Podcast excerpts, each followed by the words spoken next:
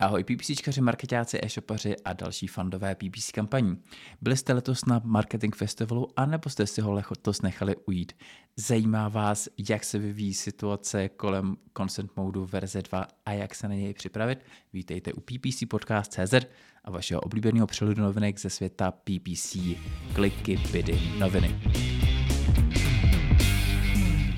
A dneska to bude teda hlavně o akcích, webinářích, vlastně o jedné akci a jednom webináři, a protože minulý týden byl marketing festival, a kam jsem teda vyrazil a to je samozřejmě natolik silný zážitek a natolik zásadní marketingová událost v rámci Česka, že většina dnešního dílu bude teda hlavně o marketing festivalu. A marketing festival má zároveň pověst nebo auru tak největší marketingové akce nejen v Čechách, ale i v celé střední Evropě a možná i v dalších částech Evropy. A zároveň to není akce, která by byla úplně levná a zároveň máte vlastně v základní stupence jenom jeden den akcí a ten druhý den jsou pak workshopy, které se ještě navíc připlácejí. Takže Otázka zní, jestli to za to vůbec stálo, jestli se vyplatí investovat do marketing festivalu a samozřejmě to strašně záleží na tom, co vy od toho přesně očekáváte jaké jsou finanční možnosti vaše.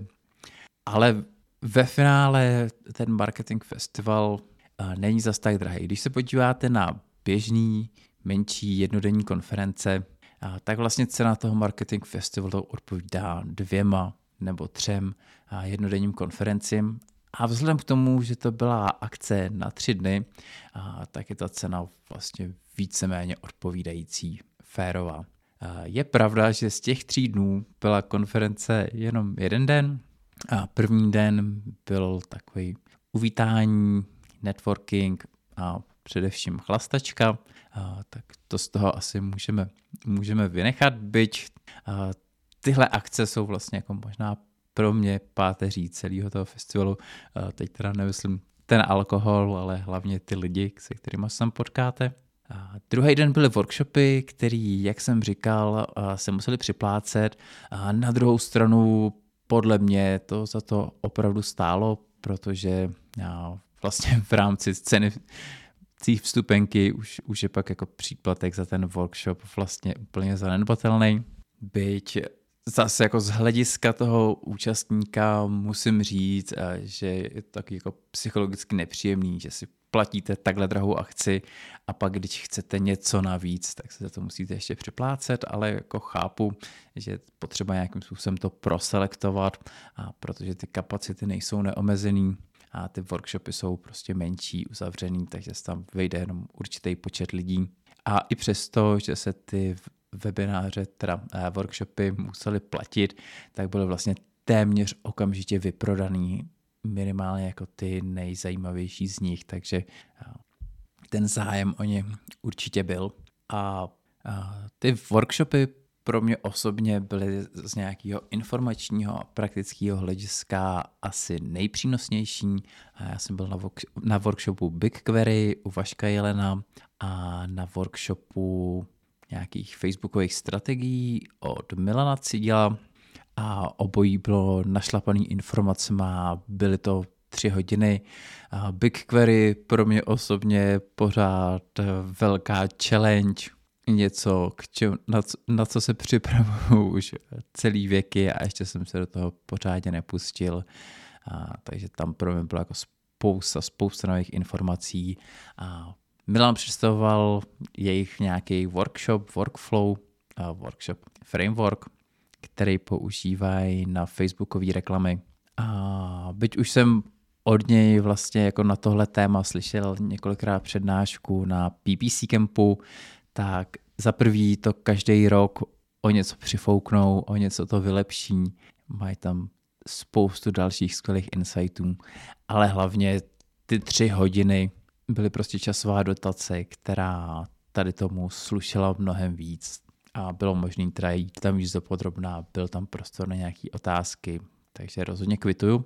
po workshopech, pak následovala tour po brněnských barech a tady musím ocenit to organizační hledisko, kdy jsme měli opravdu čtyři, respektive dokonce pět barů vlastně rezervovaných jenom pro marketing festival. I tak tam bylo narváno, i tak se lidi měli problém dostat dovnitř do těch barů. No ale minimálně za mě to tam prostě přidalo ten wow efekt, že tady na ty tři dny vlastně Brno patří marketing festivalu. A překvapivě minimálně pro mě a pro kluky, se kterými jsme, jsme tam byli, tím chci pozdravit Davida a Michala, se tahle tour po barech obešla víceméně bez následků a užili jsme si spoustu zábavy a druhý den jsme byli celkem svěží. Takže tady přidávám jeden praktický tip do každodenního života. Pokud pijete, prokládejte to spoustou vody. Jo a hlavně se předtím pořádně najeste, tímto pozdravuju Ivču. Ale teď už pojďme zpátky k marketingu a na marketing festival, což byl teda ten, ten k tomu hlavnímu eventu. Tak a celou akci moderoval Cyrus Shepard. Celá akce byla teda čistě v angličtině, takže trošku challenge pro všechny, kdo nejsou tak jazykově zdatný. A Cyrus nám hnedka na začátku poradil, jak si z téhle akce odníst co nejvíc a vlastně jako z jakýkoliv jiný akce a myslím, že to je rozhodně něco, čím by se stálo za to řídit, protože myslím, že spousta různých akcí, workshopů, konferencí, čehokoliv vlastně selhává na tom, že ty lidi tam přijdou si to vlastně jenom poslechnout, odsedět a že nedávají třeba ani pořádně pozor. Tímhle zdravím Mirku Šafra. A pak se prostě veškerá ta hodnota, která v tom potenciálně je, ztratí, protože to nevyužijete a nepřevedete do praxe. A, takže Cyrusovy typy, a, soustřeďte se, buďte přítomní, dělejte si poznámky, ptejte se, přemýšlejte nad tím, jak tyhle poznatky využijete v praxi, mějte smělý velký plány a hlavně se nebojte mluvit s cizíma lidma. A o tom si myslím, že tahle konference do velké míry byla o tom potkat se s dalšíma lidma, pokecat si, vyměnit si zkušenosti. Byť paradoxně přijde, že v tom množství lidí, kteří tam byli, bylo vlastně hrozně těžký vytáhnout si z toho davu někoho, koho vůbec neznáte a navázat nějaký kontakt. Takže já přiznám, že jsem se bavil většinou s lidma, co jsem už někdy viděl a aspoň jako vzdáleně jsem je znal. Nicméně i ty mě vlastně seznámili s lidma, který jsem v životě neviděl, takže pár nových kontaktů jsem tam hrozně získal. Ale pojďme na ty samotné přednášky. Každá ta přednáška samozřejmě měla, myslím, půl hodiny, 40 minut, já se tady pokusím každou schrnout v několika minutách, takže bude to hodně velký průlet letem světem.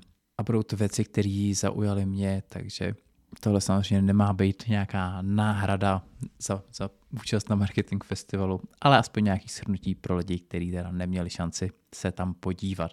A, takže první Tom Fishburne, marketunist, a, a jeho přednáška byla hodně humorná a byla o humoru v reklamě, a myslím, že humor v reklamě je, a humor obecně je prostě skvělá věc. Samozřejmě všichni se rádi bavíme.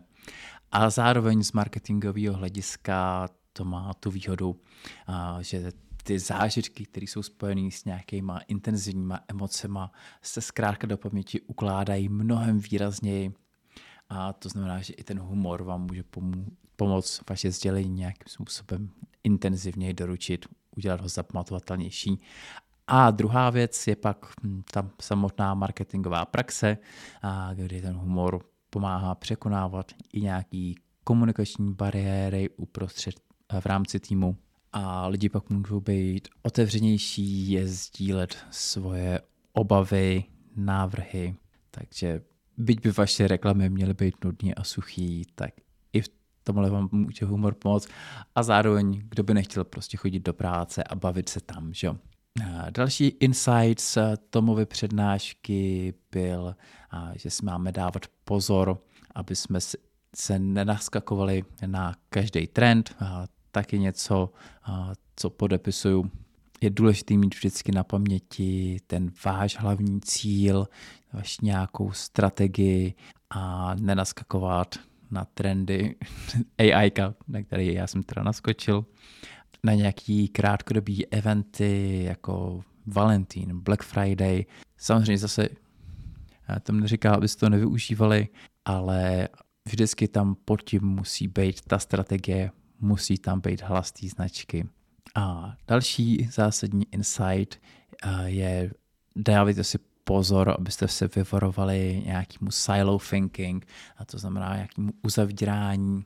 A ten marketing často vzniká v tom marketingovém oddělení a vlastně tam jako chybí vhled té celé firmy a často tam pak může chybět i nějaká marketingová strategie a naopak ty strategie, které se upečou v marketingu, často neprotečou do zbytku té firmy a ty pracovníci pak jednak nemají žádný guidelines a nejsou schopní třeba jakoby plnit tu, tu vaší brandovou vizi, ale hlavně můžou být třeba i demotivovaný, pokud prostě jako nemají nějakou jednotnou vizi, za kterou se všichni postaví, nemají cíl.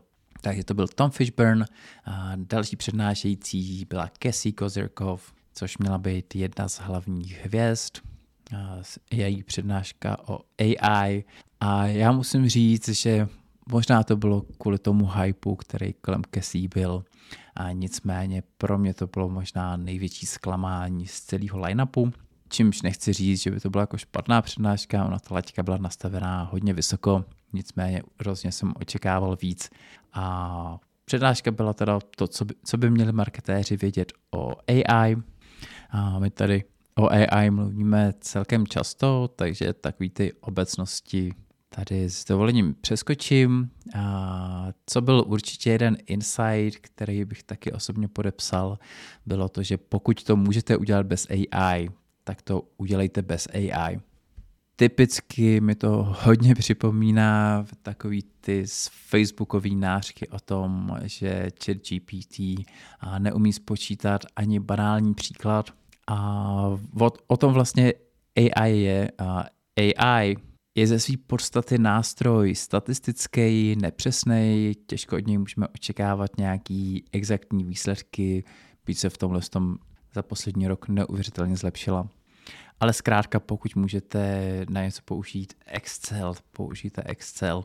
Pokud jde něco udělat nějakýma exaktníma postupama, vždycky to líp uděláte bez AI.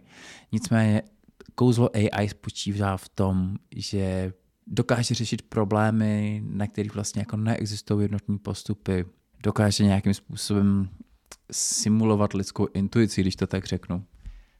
Což, což je hodně vzletně řečený, ale vystihuje to tu pointu, která říká, že ano, pokud víme, jak na to, pokud znám, máme ten step by step návod a můžeme to hodit do Excelu, můžeme to nějakým způsobem naprogramovat, ale ve chvíli, kdy tohle nejsme schopní, tak tady přichází ke slovu ta AI a tohle je přesně ten typ úkolů, který byste s AI měli řešit. Pak tam byla docela velká část o AI v Google a o SGE, co znamená nějakým AI generovaným kontentu na míru ve, přímo ve vyhledávači, což mě osobně nepřišlo vůbec zajímavý. A nicméně pokud měl zmínit ještě jedno zásadní poselství od Kesí, tak je to celý o datech, je to o tom, aby jsme měli kvalitní data, aby jsme měli kompletní data, aby jsme jich měli dost, ale zároveň, aby ty data zkrátka měly nějakou vypovídající hodnotu, protože klasicky shit in, shit out. Pokud AI nakrmíte nekvalitníma datama, tak samozřejmě nemůžete očekávat nic jiného než nekvalitní výstup. Pojďme na další přednášku a dalším přednášejícím byl Richard Chotten a tahle přednáška mi vlastně hodně připomněla obecně obor behaviorální ekonomie Dana Arielyho, Daniela Kahnemana.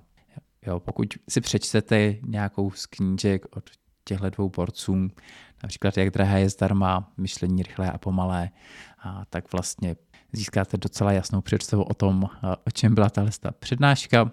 Richard se věnoval hlavně cenotvorbě a tomu, jak využít nějaké naše lidské biasy při právě nastavování ceny. A, takže mluvil o cenových kotvách, tedy o tom, že pokud řekněme, středně drahý produkt postavíte vedle levního produktu, tak bude vypadat draze. Pokud ho naopak postavíte vedle drahého produktu, prémiového, tak bude vypadat levně. A tohle samozřejmě můžete využít ve svém marketingu, ale není to jenom o tom, že ho vlastně jako třeba vystavíte na tom webu. Určitě znáte takový ty klasický balíčky, kdy vedle sebe máte nějakou low cost verzi a pak tam máte nějakou střední rozumnou verzi, která je ještě zvýrazněná z pravidla nějakým velkým tučným nápisem doporučujeme. A pak je tam ta vlastně super prémiová nabídka, která má vlastně jenom přerámovat tu doporučenou nabídku, ukázat, že ta doporučená nabídka je vlastně levná, že by to šlo ještě mnohem, mnohem dráž ale dá se to použít taky tak, že vy vlastně jako přerámujete celý kontext toho svého produktu. Teď si nevzpomenu na žádný dobrý příklad z přednášky, takže mě napadá jeden neúplně dobrý příklad, ale snad to bude z toho jasný. A například, když jste restaurace, nějaká fine diningová, a tak vy a máte tu cenovku prostě vyšší, tak si můžete srovnávat ne s ostatníma restauracema, ale vlastně to pojmout jako zážitek a najednou se postavit, nevím, do kontrastu k Disneylandu. Ano, vy můžete jít do Disneylandu, užít si tam magický den plný zábavy. A nebo můžete přijít k nám do restaurace a užít si mnohem zajímavější zážitek za pětinovou cenu. Plácam. Každopádně vy prostě jako vezmete ten svůj produkt a posadíte ho do úplně jiné kategorie, kterou on jako může nějakým způsobem naplňovat a najednou se můžete porovnávat úplně s jinýma cenama, úplně s jinýma hráčema. Tak, další zajímavý psychologický trik je prostě dojem vyvolání nedostatku, nějaký scarcity a taky docela známý slavný experiment, kdy v supermarketu prodávali nějaký, prodávali nějaký produkt a přidají k tomu informaci, že maximální odběr tohoto produktu na osobu je takovej a takovej. A překvapivě místo, aby lidi kupovali méně toho produktu, tak ho kupovali víc, protože takhle výhodný díl, zvlášť když prostě jako víc dostat nemůžete, tak, tak prostě psychologicky to funguje. Nemluvě samozřejmě o luxusním zboží, který se uvolňuje v nějakých limitovaných edicích. Tenhle trik určitě taky všichni znáte. A co je pak možná trochu překvapivý, je informace, kterou nebudu už dál rozpatlávat, ale je to používání přesných cen. A to znamená 358 korun 20 halířů a může fungovat výrazně líp, než pokud to zaokrouhlíte na rovnou šestistovku, pětistovku. Zase nějaký studie, tentokrát myslím od Uberu, ukázali, že tam možnost navýšit tu cenu tam je dramatická to je zase něco, co můžete otestovat, vyzkoušet. Pojďme dál na další přednášku, tentokrát od Grace Kites, Magic Numbers.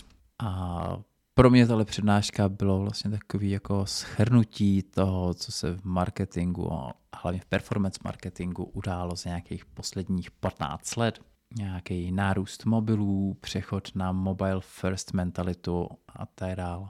Bohužel za mě spíš takový konstatování stavu než nějaký jako super inf- insight, ale když tady měl jednu věc vypíchnout, a zase je to jenom o změně perspektivy, všichni to víme, a je to, že performance, výkonnostní marketing je vlastně demand capture advertising. To znamená, že vy zasahujete lidi, kteří už mají o něco zájem a říkáte jim, kupte si to u nás, my jsme nejlepší. Vlastně tu poptávku vůbec nevytváříte a pro výkonnostní PPCčkaře což bude asi většina z nás, je tohle to taková drsná, ale možná důležitá pravda. Uvědomit si to, že my vlastně neděláme ten marketing možná v tom pravém slova smyslu. My jako nevytváříme tu poptávku a neměníme ty názory lidí. My vlastně jenom jako už využíváme ty existující poptávky a to jsme takový vlastně jako velký remarketing čímž to samozřejmě nechci nějak schazovat, živím se tím poslední skoro 15 let. A další superstar na pódium byla Jenny Romaniuk z Ehrenberg Institutu. Pokud si budete o Jenny chtít s někým pokecat, doporučuji rozhodně Davida Janouška. A Jenny řešila hlavně nějakou mentální dostupnost. A první zásadní insight, který tady musím zmínit, je a Ehrenberg Bass Institute je vlastně institut, který studuje marketing v dlouhodobém horizontu a na velkých datech. Není to agentura, která by prezentovala nějaký svoje case studies. Je to prostě regulární vědecký pracoviště, který vlastně dlouhodobě sleduje, co v marketingu funguje. Tím chci teda jenom jako dodat váhu té informaci, kterou teď řeknu. A to je fakt, že úspěšní rostoucí firmy, které chtějí zvyšovat zisk, potřebují rozšiřovat svoji zákaznickou základnu. Takže pokud chcete růst, nespolehejte na remarketing, nespolehejte vlastně čistě jenom na performance. Věrnostní programy jsou taky fajn, můžete tím ušetřit, získat nějaký rychlej cash, ale pokud to s růstem myslíte vážně, tak je potřeba zasahovat a oslovovat nový a nový lidi. A o tom vlastně byla činina přednáška, a to hezky od podlahy, o tom, jak vlastně funguje paměť, co je paměť, a že paměť je vlastně o nějakých asociacích, a takže vy ať chcete nebo nechcete, tak vaší značku musíte nějakým způsobem s něčím asociovat, s nějakou situací, s nějakou potřebou těch zákazníků. A tyhle potřeby, tyhle situace jsou vlastně kategorie entry points. A skvěle s tímhle pracuje třeba Coca-Cola, která sama sebe pozicovala do těch kategorie entry points. Dáváme si někde nějaký jídlo, typicky si k tomu dáme Coca-Colu, byť tady u nás v Čechách stále víc, víc frčí pivo. A je krásně vidět, jak se to vlastně odráží i do jejich obchodní strategie, protože že jo, Coca-Cola je prostě navázaná na spoustu fast foodových řetězců a je to vlastně takový ten standard, který najdete opravdu v každé restauraci, v každé hospodě. Takže je vidět, jako oni tyhle ten kategorie entry point vlastně posilují neustále a odráží to v celé té obchodní strategii. Stejným způsobem si Coca-Cola přivlastnila Vánoce, vánoční jak Santa Claus. To je, tohle jsou taky typický příklady nějakého kategorie entry pointu, kde vy si vlastně vytvoříte asociaci mezi tím produktem, tou značkou a nějakou situací, událostí, potřebou. A pro výběr vhodného entry pointu, se kterým svoji značku eh, můžete spojovat, a existuje metoda 3C. A 3C jsou vlastně tři otázky. How common, how credible, how competitive. To znamená, jak běžná je ta situace pro vaše potenciální zákazníky, jak věrohodná nebo smysluplná, smysluplný je to propojení vlastně s tou vaší značkou a jak jste v tomhle tom konkurenceschopný, nakolik to třeba ta konkurence vytěžuje, nakolik je tam ještě prostor pro vás. Co se týče té tý konkurence, je prakticky asi nemožný vlastnit kompletně celý ten kategorie entry point. Zároveň tyhle, tahle asociace je vždycky nějakým způsobem individuální, takže byť pro spoustu lidí můžete být v určitý kategorii tím hlavním dodatelem, tou první volbou, tak vždycky bude spousta lidí, kteří to budou mít úplně jinak. Takže není tak zásadní urvat si ten jeden kategorie entry point čistě jenom pro sebe, ale naopak prostě vytvořit víc těch kategorii entry pointů tam, kde to dává smysl a samozřejmě tak, jak na to máte rozpočet. A nakonec klasicky oblíbený téma, nějaký konzistence. Jeden kategorie entry point by měl vždycky sdělovat nějaký jeden message, ideálně prostě dlouhodobě. A zase spousta menších firm tohle podle mě nechápe a vlastně testují ty sdělení a mají pocit, že jejich reklamy už jsou okoukaný. Ale podívejte se zase další příklad. A Kofola, jak dokážou vytěžovat vlastně prasátko se zahnutýma zubama nahoru. A byť jsou tam třeba nějaký obměny v té komunikaci, tak zase pro tenhle kategorie entry point, řekněme český Vánoce, je tam jasná, jasný spojení, jasná konotace s touhle už kdo ví kolik let starou reklamou show pojďme dál, čekají nás tady ještě další čtyři přednášky. Další řečník Stin Rasmussen z Dánska, který sám sebe přechřtil na Opel Jordána a se ptal, jestli jsou data opravdu ropou našeho 21. století a řešil vlastně problémy, který my s datama jako marketéři vlastně řešíme problémy, na které narážíme. A tvrdí, že místo toho, aby jsme byli data-driven, jak všichni rádi tvrdíme a jak se o to všichni snažíme, tak jsme spíš data-deceived, to znamená oklamaný datama, máme těch dat moc, a máme velkou spoustu nástrojů, kterými ty data můžeme nějakým způsobem ohejbat a pracovat s nima, ale pak je problematická ta samotná kvalita dat. A fakt, že spousta lidí, kteří pracují třeba s Google Analytics, vlastně netuší, co přesně ty metriky znamenají a nemluví o nějakých cookie consentech, že tam jako velký kusy dat chybějí a tak dál a tak dál a vlastně přirovnal tuhle tu situaci k bandě dětí, který si hrajou s atomovkama. Máme neuvěřitelně silné nástroje a máme spoustu dat a vlastně neumíme s tím pořádně pracovat, neumíme vytěžit tak, aby to bylo smysluplný. Takže stínové doporučení, jak se s tím s tím poradit, používejte nějaký business first přístup, což může znít jako taková dost obecná plochá rada, ale zase, když to spojíte s těma datama, tak vám to vlastně pomůže si nadefinovat, jaký data potřebujete, na co soustředit, protože popravdě nemusíte měřit úplně všechno, ale když víte, jaký jsou vaše biznesové cíle a co potřebujete měřit k tomu, abyste se k těm cílům přiblížili, a tak máte skvělý nástroj, jak se s těmi datama pracovat zároveň úsporně a zároveň efektivně. A dalším bodem jsou nějaký procesy, a dále doporučuje růst učením, takže nějaký testováníčko, o tom je pak tam skvělá další přednáška. A pak o tom, o nějaký zodpovědnosti a ownershipu a vlastně nějakým přístupům, a přístupům vlastně jako oprávněním, řekněme. Protože často zase bývá problém, že ty lidi, kteří vědí, nemají oprávnění k tomu nějaký změny prosadit a naopak ty lidi, kteří jsou ve vedení, často postrádají ty insighty, informace a často někde sedí člověk, který vlastně jako není za nic osobně zodpovědný a je fajn tyhle ty kategorie jako ideálně sloučit prostě k jednomu člověku, rozdělit tam ty pravomoce a za každou jako část toho procesu, každý, každou část té firmy, toho biznesu by měl být někdo, kdo za to zodpovídá. A pokud teda každý pořádný biznis potřebuje jednak nějaký technologie, a potřebuje schopný lidi a potřebuje nějaký procesy, aby tohle to poladil, tak Steen říká, že technologií máme možná až příliš. Kvalitní lidi jsou základ, to je jasný, ale v čem jako většina firm selhává, jsou právě ty procesy. Takže to je, to je zase něco, na čem je vždycky fajn zapracovat.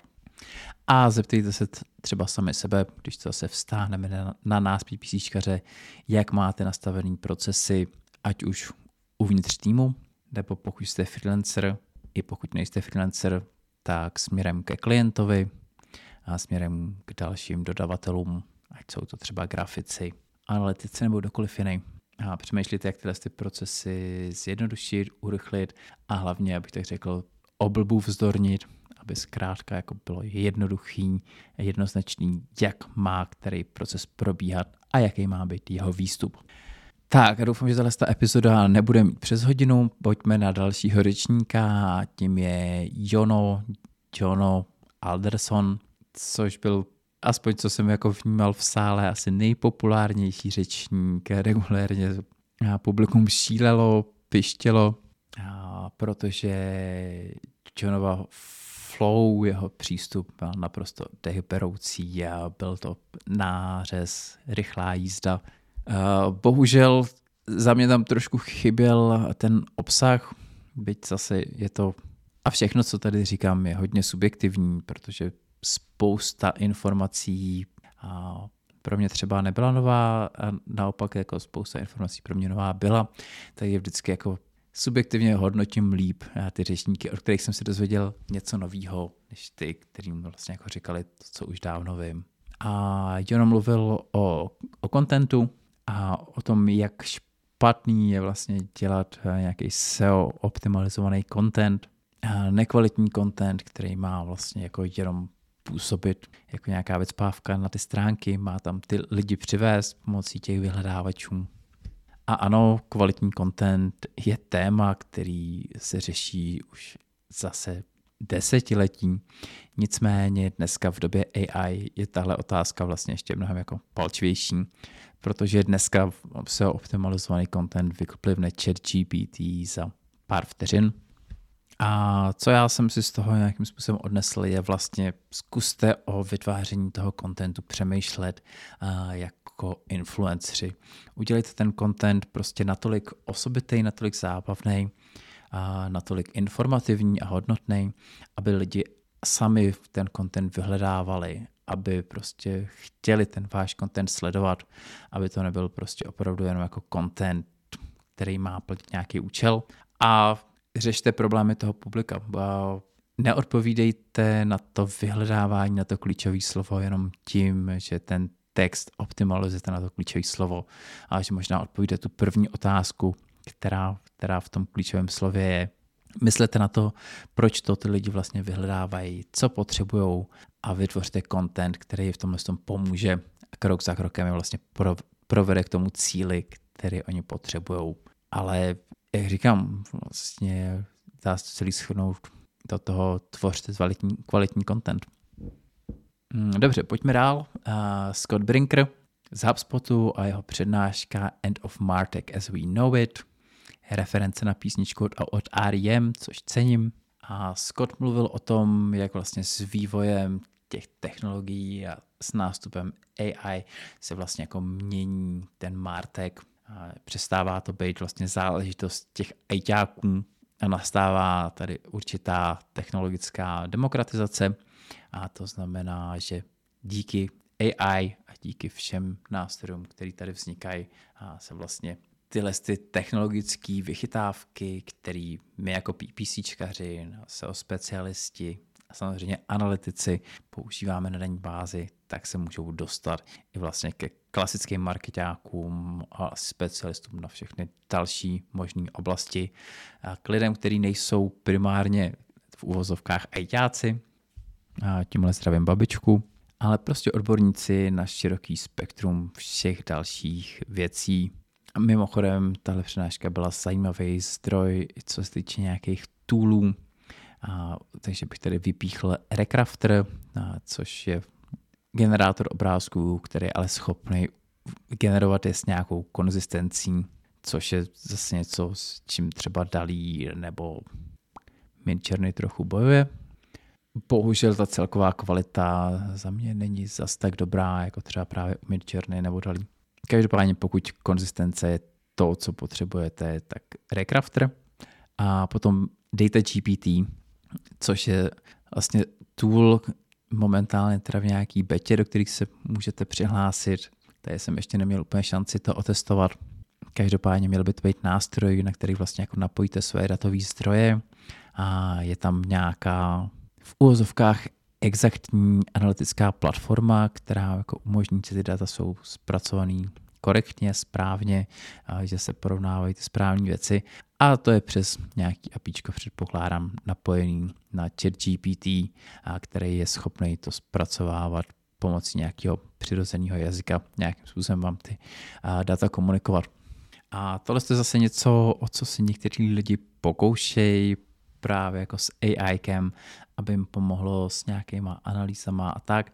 A často mi přijde, že tady je právě komplikovaný nějakým způsobem do toho ty data dostat tak, aby byly konsistentní, aby s nima ten nástroj byl schopný pracovat, a protože když mu tam nasypete CSV jako s hromadou čísel, tak schopnosti chatu GPT tomu jako relevantně porozumět jsou nějakým způsobem omezený a právě jako data GPT by tohle to mělo nějakým způsobem předžvejkat a dát, dát tomu AI vlastně nějaký jednoduchý vstup, nad kterým ono je schopný nějakým způsobem komunikovat, přemýšlet, převádět ho do smorozumitelného lidského jazyka.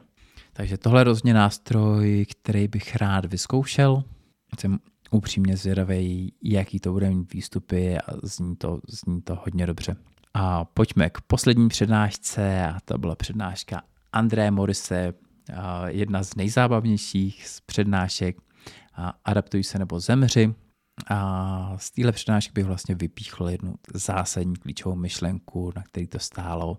A po, to je, pokud chcete být úspěšný, tak vám vlastně stačí udělat správný rozhodnutí častěji než konkurence. Což ale samozřejmě neznamená, že byste si měli vyhýbat špatným rozhodnutím.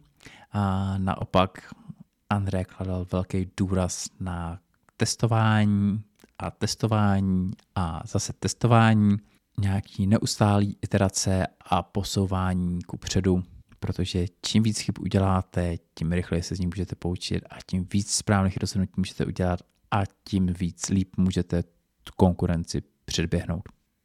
A tenhle přístup je stavebním kamenem společností jako Booking, Netflix, Uber.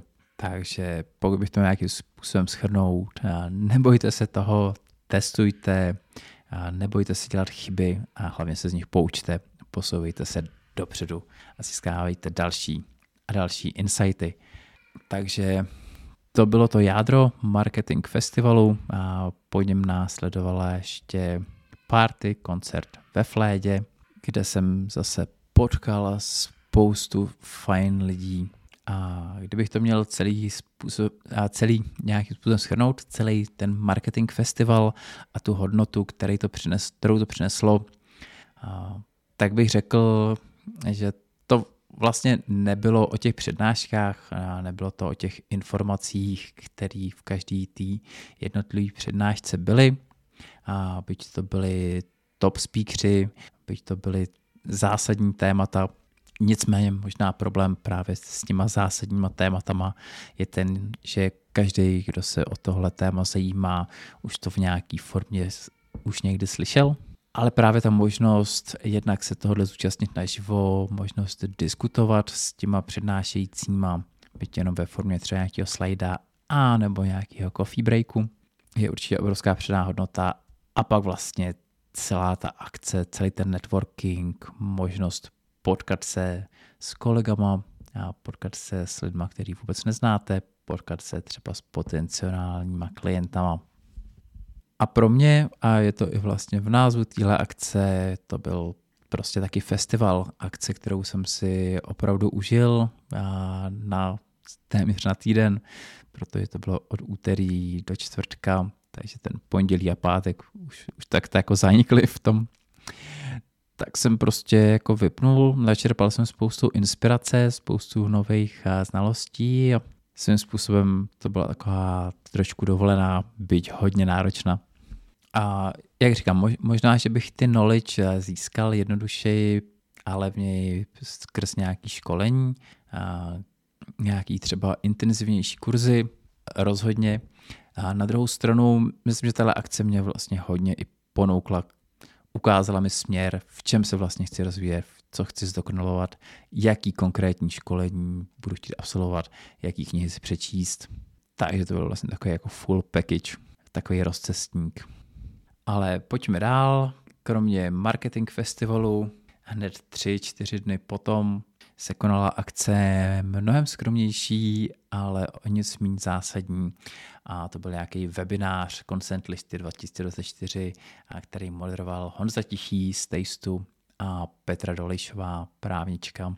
A bylo to samozřejmě o tom tématu, který tady už poslední dvě, tři epizody řešíme a to je Consent Mode verze 2. Takže abych vám zase doplnil nějaký kontext, doplnil nějaký know-how, a protože já rozhodně nejsem odborník na tohle téma, tak tady pár poznatků z tohohle webináře, na který se můžete mimochodem celý podívat a odkaz najdete zase v popisu, v popisu téhle epizody. Tak, takže první důležitá informace o Consent Mode verzi dvojky je to, že v tuhle chvíli se to týká hlavně Google Ads.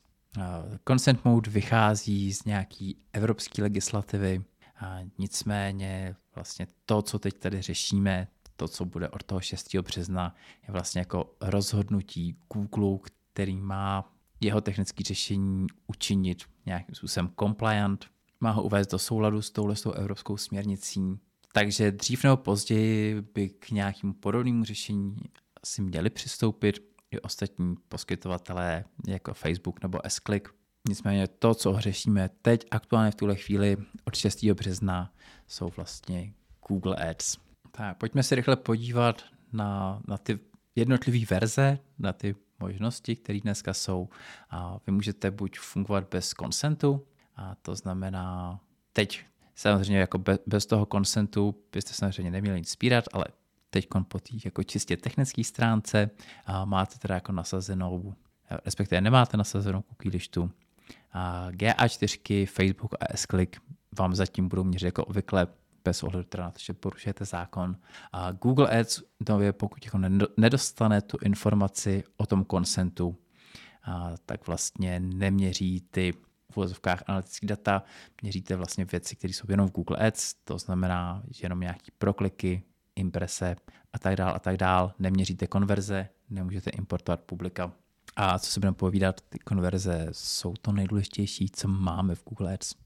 Pokud nasadíte verzi 1, to znamená ten consent mode, který jsme tady měli do dneška, tak vám tam chybí vlastně consent k jednomu z důležitých úložišť a ad personalization, a to znamená, neměříte publika, nemůžete prostě dělat publika, jednoduše nefunguje vám remarketing, to úložiště, který je vlastně zodpovědný za měření konverzí, eh, Google prozatím napároval ještě jako na na nějakou jinou kukinu.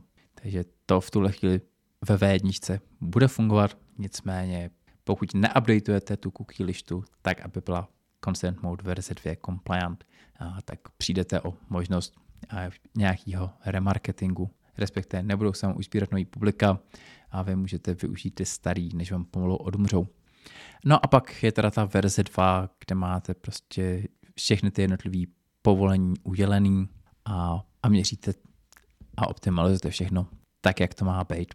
Takže tohle jsme si vysvětlili vlastně jako rozdíl mezi tím, jak Google přistupuje k měření s consent modem, bez consent modu, verze 1, verze 2. Tak, a vy zároveň můžete měřit nějaký basic consent mode a advanced consent mode. A při, smě, při měření s basic consent modem vlastně si odesíláte ty, jenom ty data, kterým máte souhlas, a což může být problematický, protože jednak velkou část pravděpodobně nezměříme, ale my především nevíme, jak velká tahle chybějící část je. Právě proto vznikl nějaký Advanced Consent Mode, kdy vlastně pokud dostanete souhlas, tak vy pořád do těch analytics posíláte nějaký anonymizovaný data bez různých identifikátorů, který by pod, podléhaly GDPR, takže to jsou data, které jako můžete legálně měřit. A pak jsme schopni vidět ty data, které jsme jednak reálně naměřili a zároveň ten systém ví, kolik těch dat se vlastně jako naměřilo, má tam ty anonymizované data a na základě jich může pak domodelovávat nějaký, nějaký odhady. Tak a abyste nebyli, nemuseli spoláhat jenom ten systém, tak doporučuji posílat si data do BigQuery, protože vy vlastně s tím Advanced Consent modem můžete vlastně data posílat přímo do BigQuery, kde máte raw data, máte tam teda všechno, máte tam data jak se souhlasem, tak bez souhlasu a nemusí pak spolehat jenom na ten analytický systém, co vám domodelovává, můžete si dělat nějaký samotný modely, můžete se dívat na ty tvrdý čísla, být třeba anonymizovaný. Nicméně samozřejmě můžeme si říct, že nás nějaký propady kvůli cookinám vůbec netrápějí, protože tady přece máme Conversion API od Facebooku, Enhanced Conversions od Google, je vlastně na základě nějakého e-mailu, telefonu, nějakých dat, který lidi vyplní při objednávce, při odeslání nějakého formuláře, tak jsme schopní natvrdo přes nějaký server tu server měření, který nám vlastně neodblokují nějaký adbloky, neodblokují nám to nesouhlasy s cookinama, takže proč se tímhle s tím vlastně trápit? No, ta zábavná věc je, že jakkoliv se tohle řešení Convergence API, Enhanced Convergence tváří jako vlastně nějaká spása, nějaká ochrana proti tomuhle, tak Conversion API a Enhanced Conversion, pokud k ním nezískáte souhlas, tak taky nejsou compliant. To znamená, že vy správně byste tyhle data zase bez souhlasu vůbec neměli odesílat a tím, že jsou to vlastně možná ještě citlivější data, být nějakým způsobem zahešovaný. Nicméně tady se dostáváme do sféry nějaký právničiny.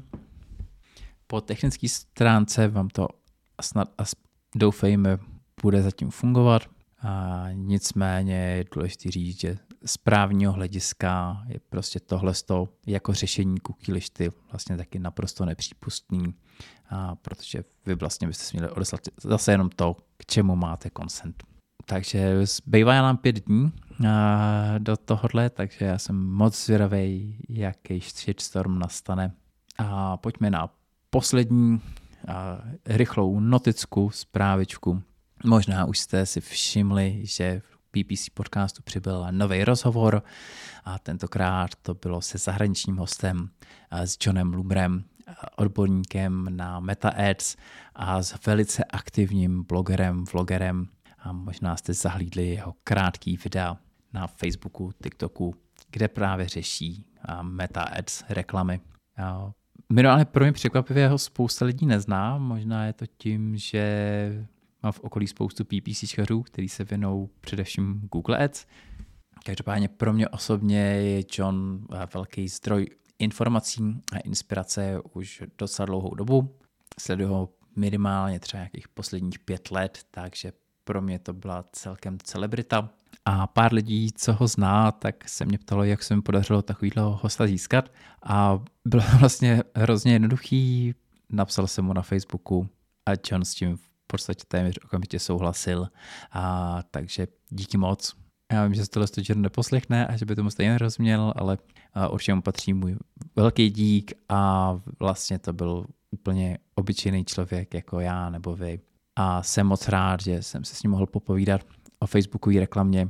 A když jsem přemýšlel na jaký téma s ním vlastně mluvit, tak jsem si říkal, měli bychom jako probrat něco hodně pokročilého a jít do nějakého specifického tématu, ale nakonec jsem se rozhodl úplně opačným směrem a vzít to vlastně od těch základů a celý ten rozhovor je vlastně koncipovaný jako průchod tím účtem od vytvoření kampaně až po vytvoření nějakých reklam a mě vlastně hrozně zajímalo, jak tenhle ten vyhlasný odborník vlastně přistupuje k těm každodenním táskům, jaký možnosti tam nastavuje.